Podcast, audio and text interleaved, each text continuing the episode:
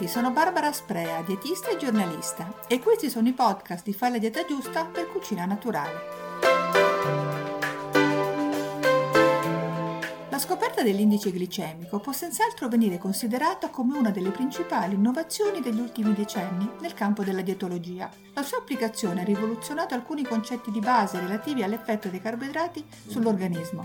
Sia nella medicina ufficiale che in quella naturale, l'indice glicemico, seppure con qualche critica, è ormai un dato acquisito. Ma quanti di noi sanno in effetti cos'è l'indice glicemico, su quali meccanismi si basa, quali sono i suoi limiti? Per cercare di fare chiarezza, nella prima parte del podcast ho cercato di riassumere i concetti principali dell'indice glicemico, mentre nella seconda parte ci sono i consigli pratici per un'alimentazione attenta alla glicemia.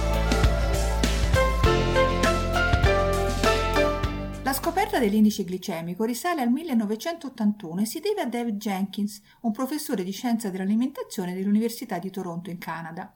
In realtà Jenkins stava mettendo a punto un indice per migliorare la dieta dei diabetici. Jenkins, insieme ad altri ricercatori, si era accorto che la glicemia dei pazienti, a parità di grammi di zuccheri ingeriti, si comportava in modo sorprendentemente diverso. Ad esempio, un alimento ricco di zuccheri semplici come il gelato provocava un rialzo glicemico inferiore a quello del pane bianco, composto da una quantità maggiore di carboidrati complessi. Veniva così messo in dubbio un dogma valido fino ad allora nella dieta per il diabete, e cioè che i carboidrati complessi avessero un minore e più lento impatto sulla glicemia rispetto a quelli semplici. E fu così che Jenkins decise di misurare le risposte sulla glicemia causate da alimenti diversi ma con gli stessi grammi di zuccheri e poi di mettere queste risposte in rapporto con il rialzo glicemico provocato dalla stessa dose di uno zucchero di riferimento. Nei primi anni si utilizzò sia il pane bianco che il glucosio, creando però una certa confusione, ma oggi si considera prevalentemente il glucosio, a cui viene dato il valore di 100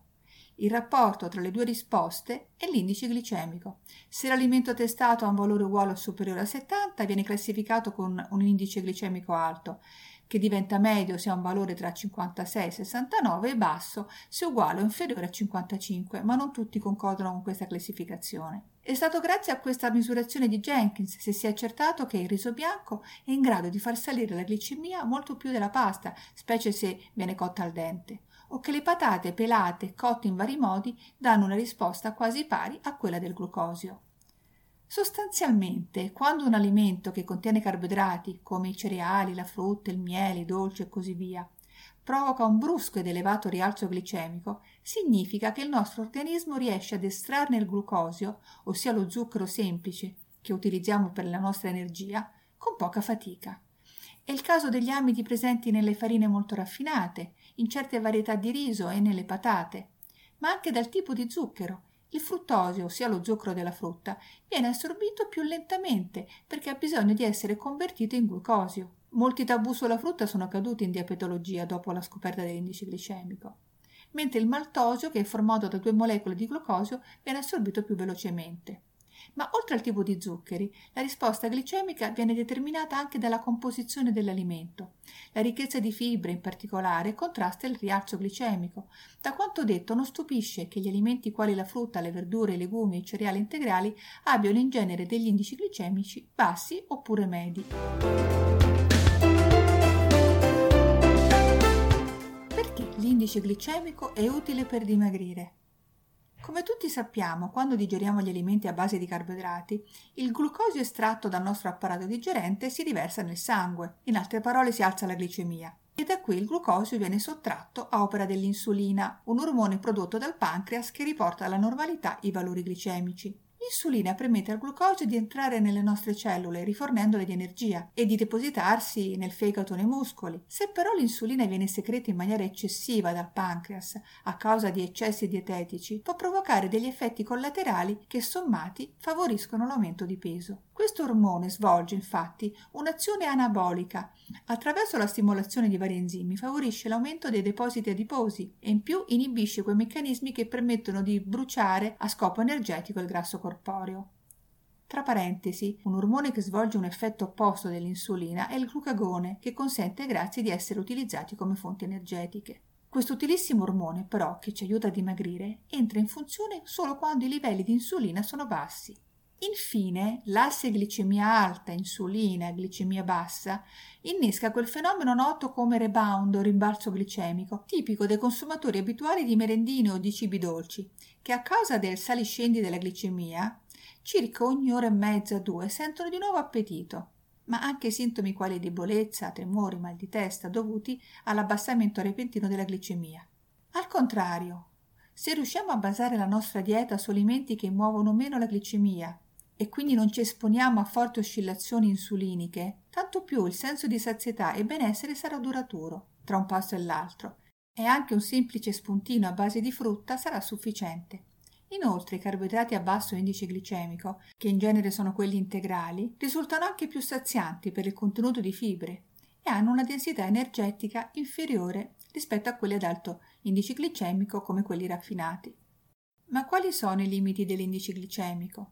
Abbiamo visto che l'indice glicemico ha il vantaggio di far capire rapidamente se un cibo può essere più o meno indicato per la glicemia.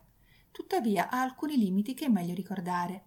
Intanto è un valore qualitativo del tipo di carboidrato, indipendente dalla quantità ingerita, ossia delle porzioni. Ci sono ad esempio dei cibi sanissimi come la zucca che hanno un IG alto, ma talmente pochi zuccheri che per alzare la glicemia ce ne vorrebbero chili. E inoltre l'indice glicemico non ha un valore univoco, ma può cambiare perché è soggetto a tantissime variabili, la varietà del vegetale, lo stato di maturazione, come pure la durata e la modalità di cottura. Ad esempio la pasta al dente ha un indice glicemico inferiore rispetto a quella cotta, mentre una banana matura ha un indice glicemico alto rispetto a quella di una banana acerba che è medio. Insomma, l'indice glicemico ci dà un'indicazione in più, ma non deve essere l'unico criterio sul quale costruire l'alimentazione.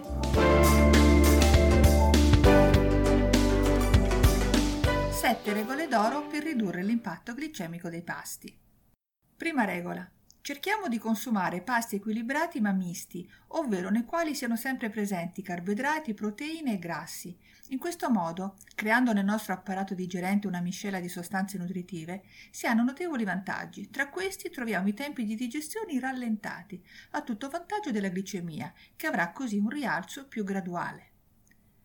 Seconda, preferiamo quando possibile piatti a base di chicchi integrali dei cereali, grano, farro, orzo, avena, che hanno sempre un indice glicemico più basso rispetto alle loro farine. Il riso bianco invece ha un indice glicemico alto. Se piace, perciò è meglio scegliere il riso basmati che avendo un ambito diverso ha un indice glicemico basso, oppure abbinare a piccole porzioni di riso bianco una ricca porzione di ortaggi. Terza, le paste di grano, da cuocere sempre al dente, ma anche le paste di riso o di soia, hanno un indice glicemico inferiore a quello del pane o della pizza. Per ridurre in parte l'effetto sulla glicemia di pizza, focacce e company, è meglio limitarsi nelle porzioni e farle precedere, o comunque accompagnarle, da un abbondante piatto di verdure crude.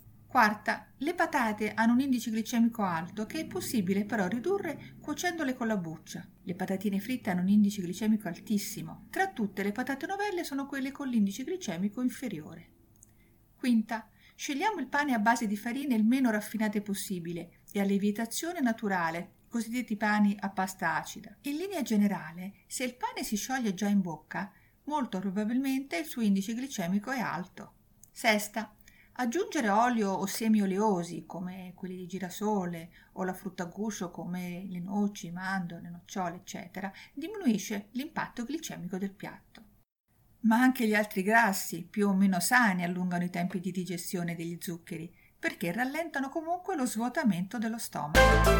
Settima e ultima regola Ricordiamoci che alcuni frutti, come il ribes rosso o i frutti di bosco in generale, le fragole, le arance o i limoni, hanno un indice glicemico più basso degli altri frutti e che la mela, considerata in passato il frutto ideale per il diabetico, va mangiata con la buccia che contenendo fibre insolubili modulano beneficamente l'assorbimento degli zuccheri. Addirittura, secondo alcuni, si può ridurre l'impatto glicemico dei piatti aggiungendo abbondante succo di limone o in sua mancanza di aceto. E con questo io oggi ho finito. Vi ringrazio per avermi ascoltata e come al solito vi do appuntamento al prossimo episodio del podcast di Fa la dieta giusta per cucina naturale.